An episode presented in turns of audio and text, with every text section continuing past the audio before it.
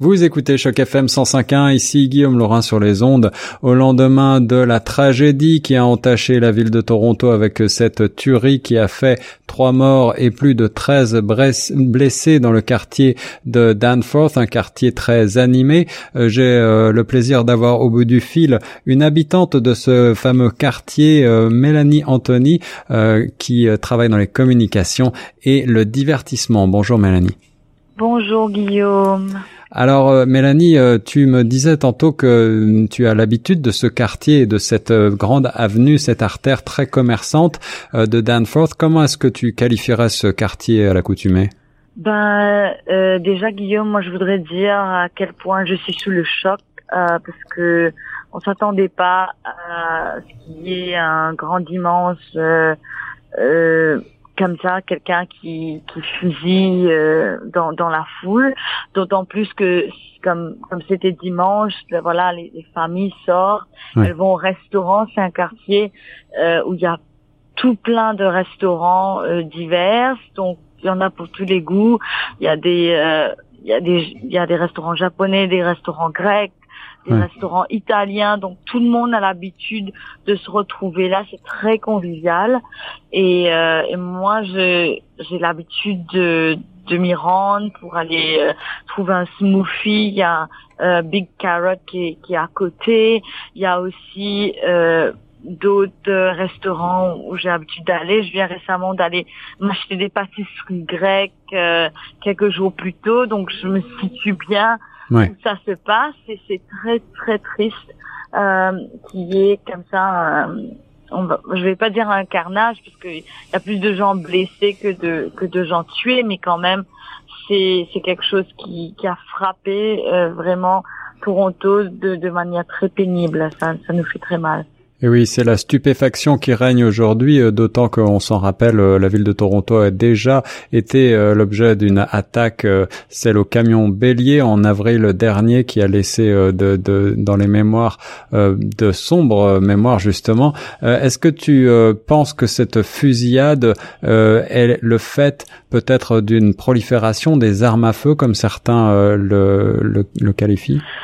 Ben, en fait, on a eu plusieurs attaques cette année, cette année-ci euh, avec des armes à feu et c'est très récent, comme très régulier. On entend euh, toutes les deux semaines quelqu'un qui a utilisé une arme à feu pour euh, fusiller sur telle ou telle personne avec euh, plus ou moins un motif ou peut-être pas de motif, tu vois.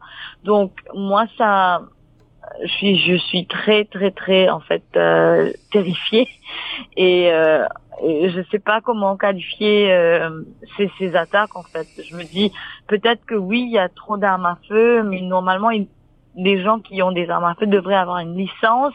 Et pour avoir une licence, il y a les critères sous lesquels on peut vous vous accorder cette licence. Donc euh, je comprends pas comment euh, quelqu'un comme euh, cette personne qui a utilisé cette arme à feu pour tuer deux personnes hier a pu s'en procurer peut-être aussi facilement que ça. Donc, euh, donc pour moi, c'est vrai, il y a un problème euh, au niveau des armes à feu parce qu'il peut-être faudrait plus de plus de plus réguler comment comment on prodigue les licences, mais aussi il y a il y a, il y a un problème du fait que peut-être euh, les gens peuvent pas euh, parler autour d'eux euh, s'ils ont des, des, des maladies euh, ou, des problèmes mentaux ou qu'ils soient instables.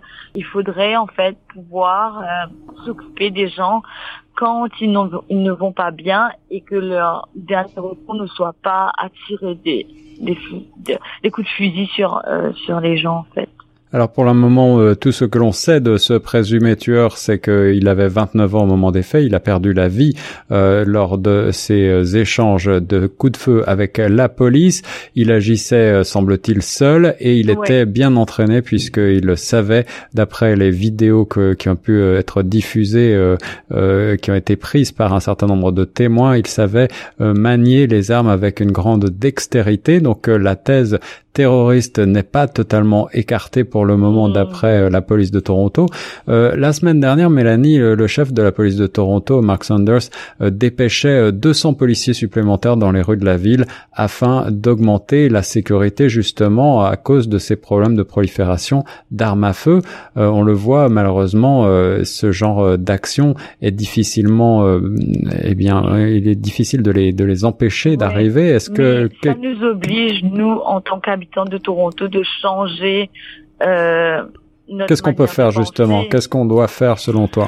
Ben euh, la semaine dernière quand quand il y a eu euh, en fait quand il y a eu le, le en fait que quand la police a, dit que voilà ils ont dépêché 200 policiers et il y avait un concert ce jour-là donc euh, moi j'avais une conférence dans à côté de de la CN Tower et je suis pas allée hmm. parce que je me sentais pas en sécurité de me dire ok ben je sais que voilà c'est un quartier qui va être un peu plus surveillé mais je je vais je vais aller là-bas donc euh, j'ai j'ai changé mes plans donc pour moi ça c'est triste en fait de se dire qu'on doit faire plus attention et qu'on doit s'empêcher de vivre parce que quelqu'un avec une arme peut sortir de nulle part et vous tirer dessus en fait. Donc euh, je pense d'un côté nous il faudrait qu'on soit plus vigilant, mais de l'autre côté on, il faudrait pas qu'on s'empêche de vivre. Donc pour moi franchement je sais pas quoi faire. Je, je pense qu'il faudrait éduquer euh, le plus de gens autour de nous pour se dire voilà s'il y a des soucis ben il faudrait qu'on puisse en parler au lieu d'utiliser la violence que ce soit physique ou avec les armes à feu. La stupéfaction est euh, sur euh, toutes les bouches aujourd'hui à Toronto euh, suite à, ces événements d'hier soir. Merci beaucoup Mélanie Anthony d'avoir voulu témoigner à propos de cet attentat et de nous avoir fait part de tes recommandations. Nous on reste sur les ondes de choc FM 105.1.